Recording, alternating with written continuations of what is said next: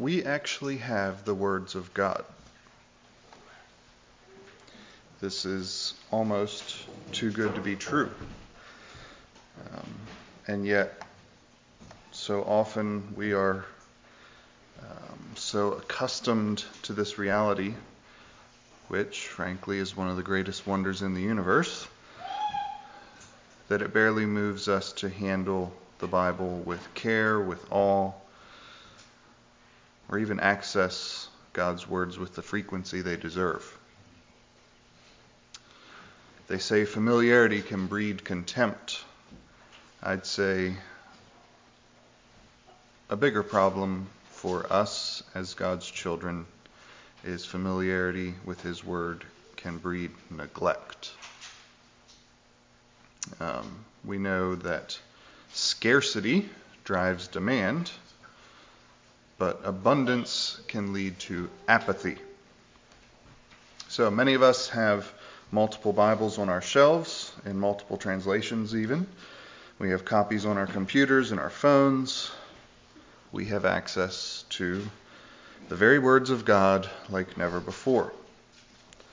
Yet, truly, how often do we appreciate, do we marvel at the wonder of what we have? One of the greatest facts in all of history is that God gave us a book. He gave us a book he has spoken. He has revealed himself to us through prophets and apostles and appointed that they write down his words that they be preserved. We have his words. We can hear in our very souls the voice of God himself by his Spirit through his book. Think of all that God went to and the patience to make his self revelation um, accessible to us here in the 21st century. For centuries, God's Word was copied by hand and preserved with great diligence and care. And then for the last 500 years or so, we have the printing press, and God's Word has gone far and wide like never before. Men and women gave their lives and upset many uh, religious and political apple carts along the way to translate the words of God into the native language of the people they related to. And now, in the digital age, access to God's own words has exploded again. And yet, yet with such abundance, do we really appreciate what we have? Do we marvel at what we have? Or is it just the thing on the shelf that we grab every morning?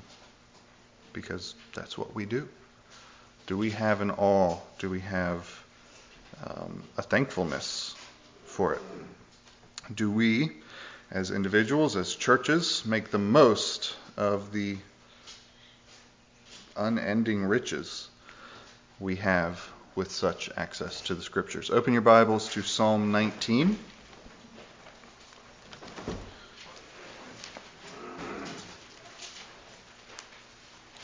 Psalm 19.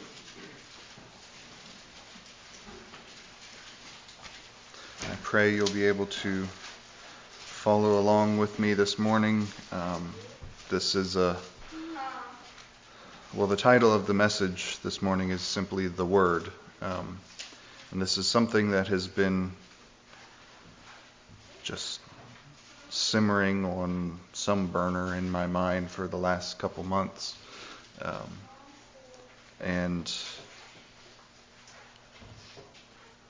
and so you go to things like Ministers Week, and they talk about expositional preaching and talk about uh, topical preaching, and um, I think there was one on typological at one point. Um, and I was a little concerned this morning as I was going back over my notes, thinking, well, is this just observational? Um, it is what it is. Psalm 19, we're going to read starting at verse 7. Think about how the psalmist looked and considered and had awe and appreciation for the words of God. Psalm 19, verse 7 The law of the Lord is perfect, converting the soul. The testimony of the Lord is sure, making wise the simple. The statutes of the Lord are right, rejoicing the heart. The commandment of the Lord is pure, enlightening the eyes. The fear of the Lord is clean, enduring forever. The judgments of the Lord are true and righteous altogether. More to be desired they are they than gold, yea, much fine gold, sweeter also than honey and the honeycomb. Moreover, by them your servant is warned, and in keeping them there is great reward. God is honored when we approach His words, um, these words that, that revive the soul and rejoice the heart. Um, when we approach them that way with, with the joy and appreciation that they do revive the soul, that they do rejoice the heart. There's a glory God gets, there's an honor God gets when we treat His words as more to be desired than gold, as sweeter than honey.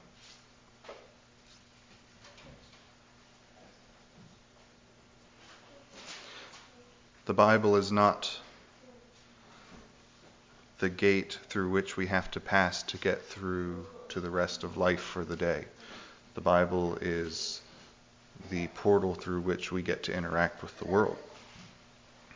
God has not only spoken in this book that we call the Bible, but he is speaking.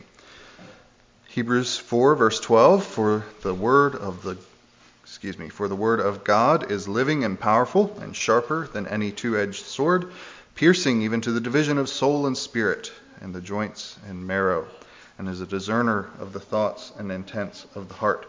The word of God is living and powerful. Not only has God spoken in this book, but he is speaking. No word of God is a dead word. God said to Jeremiah, is not my word like fire and like a hammer that breaks the rock in pieces? No word of God is a dead word. From cover to cover, from Genesis to Revelation, God has captured for his church his, um, Martin Luther called it uh, his objective external word. Um, but it's, it's through which he speaks, present tense, um, to his people through the power of his Spirit that dwells in us. We hear God's voice in his word by his Spirit. And so, well, we have this uh, exhortation in Hebrews 12:25: "See that you do not refuse him who speaks." Um, if you've ever been around someone who talks a lot, you, know, you just kind of tune it out. Um, maybe it seems like God talks a lot. You don't refuse the one who speaks. We're also given a pretty heavy instruction and invitation in 2 Timothy 2:15. This is a pretty familiar verse. 2 Timothy 2:15 is where it says, "Study or be diligent to present yourself approved to God, a worker who does not need to be ashamed, rightly dividing the word of truth." Um, I'm just remembering we, for a while when I was younger, we went to um, an Awana, which is a type of Bible club, um, and that comes from approved workmen are not ashamed. Um, A W A N A. That word there, study or be diligent, is the same word we uh, read or quoted in 2 Peter this morning when we talked about being diligent. Be diligent to present yourself approved to God, a worker does not need to be ashamed, rightly dividing the word of truth. This instruction is not just to Timothy. It is not just to pastors then and now. This is a call to rightly handle the word of truth that is to the whole church. While the world swirls with um, destructive words, most of the words uh, that the world throws around are meant to knock down, not to build up. Um, God calls his church to first receive, to have, and then to respond, to handle his words.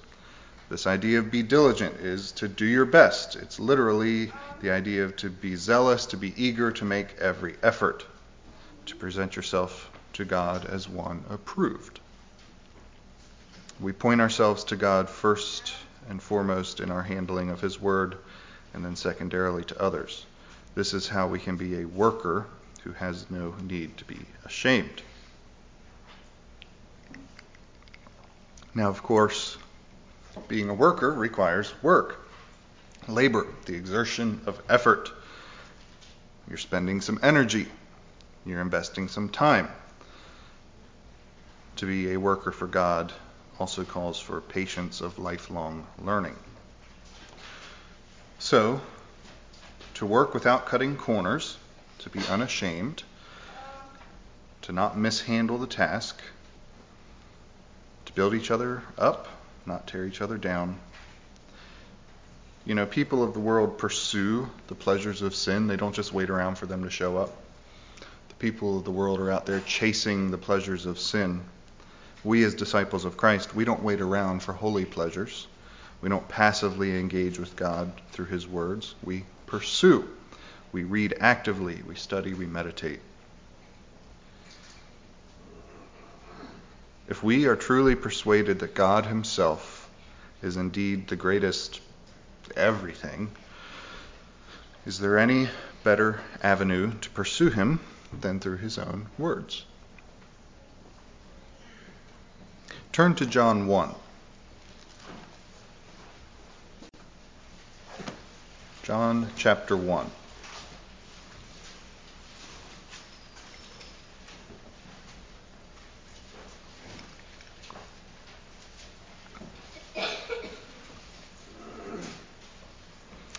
This is in the middle of my notes, but this is actually where my thoughts started on this subject. We're going to read the first 18 verses of John chapter 1. In the beginning was the Word, and the Word was with God, and the Word was God. He was in the beginning with God. All things were made through him, and without him nothing was made that was made. In him was life, and the life was the light of men. And the light shines in the darkness, and the darkness did not comprehend it. There was a man sent from God, whose name was John. This man came for a witness, to bear witness of the light, that all through him might believe. He was not that light, but was sent to bear witness of that light, that the true light which gives light to every man coming into the world. He was in the world, and the world was made through him, and the world did not know him. He came to his own, and his own did not receive him.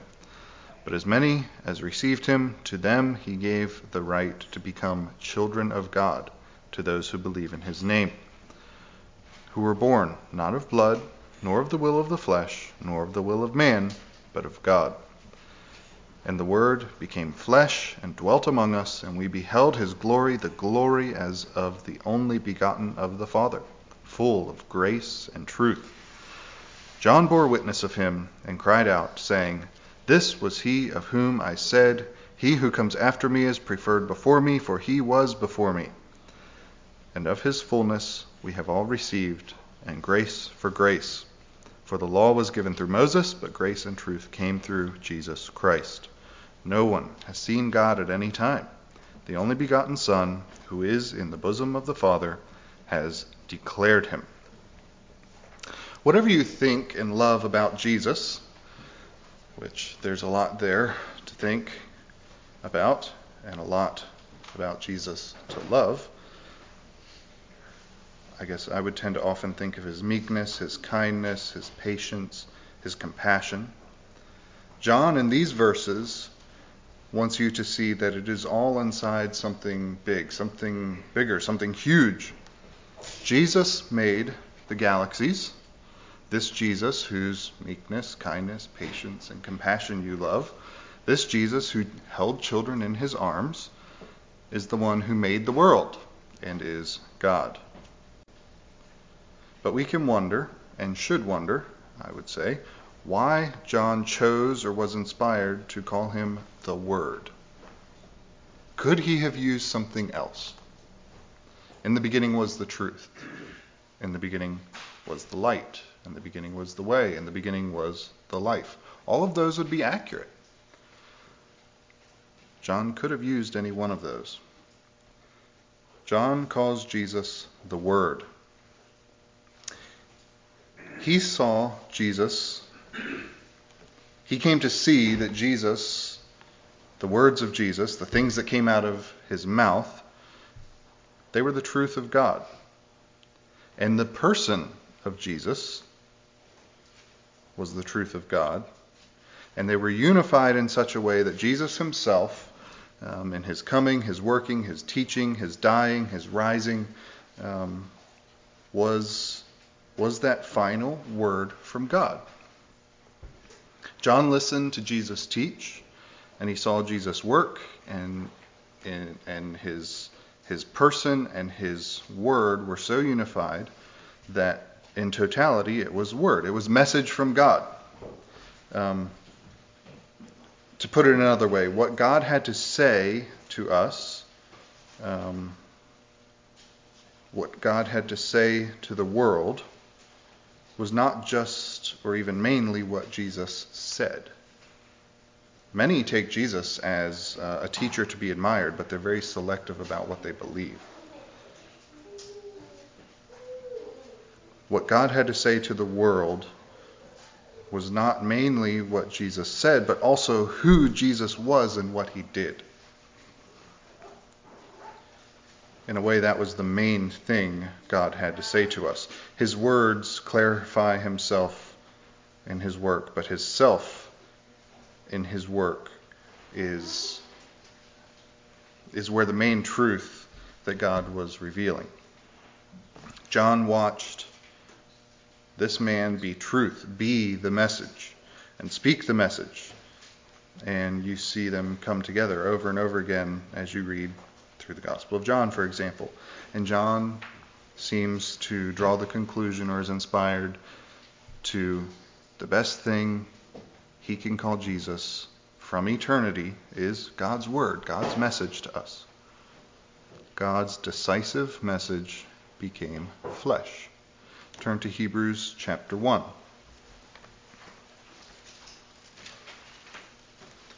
This is also, I almost said the perspective of Paul, the perspective of the writer of Hebrews. I tend to think it was Paul, but that's neither here nor there. The Holy Spirit inspired writer of Hebrews had the same perspective as John, had the same approach as John. Here, Hebrews chapter 1, verse 1 God, who at various times and in various ways spoke in time past to the fathers by the prophets, has in these last days spoken to us by his Son, whom he has appointed heir of all things, through whom also he made the worlds. Sound a little bit like John 1, maybe? Who, being in the brightness of his glory and the express image of his person, and upholding all things by the word of his power, when he had by himself purged our sins, sat down at the right hand of the majesty on high. The Son of God was the ultimate, decisive, and final word of God to the world.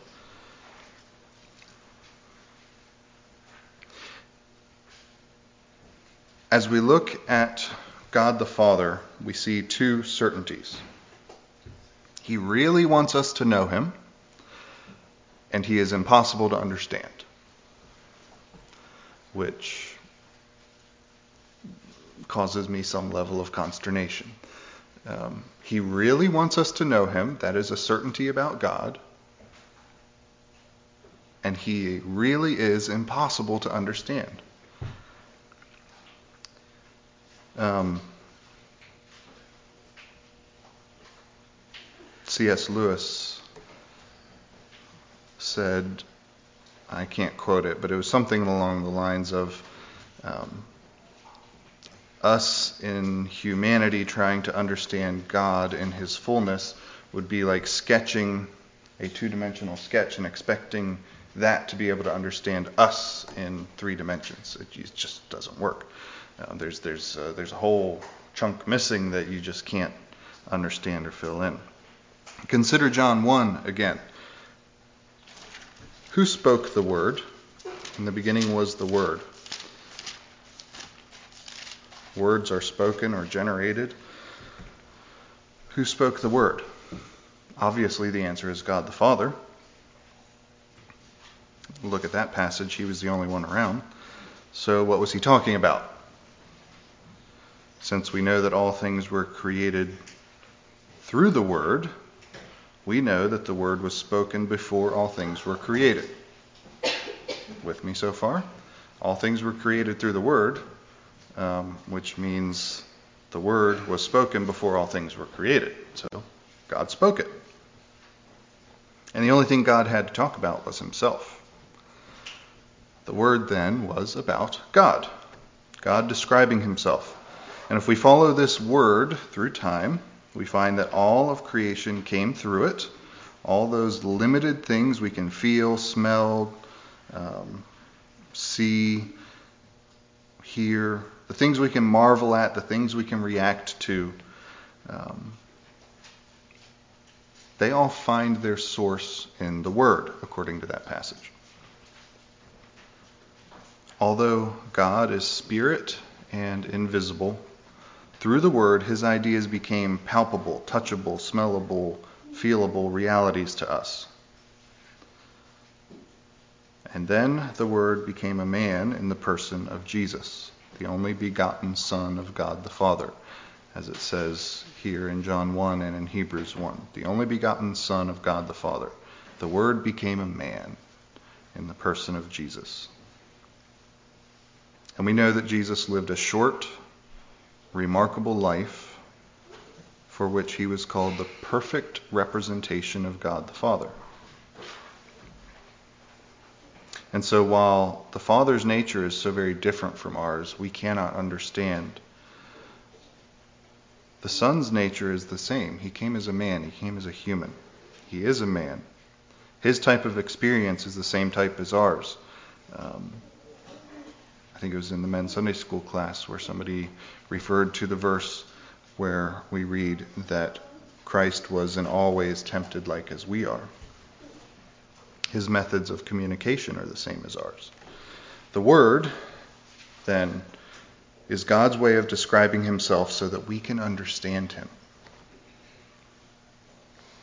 This picture includes His creation, His book, His Son, all those tangible things that we can attribute to God, they're all manifestations of the Word. And in the Word, we have an opportunity, the only opportunity, to know the Father. As Jesus, the Word became flesh, said, The Father is in him, and no one can come to the Father except by him. Do you appreciate the word this morning?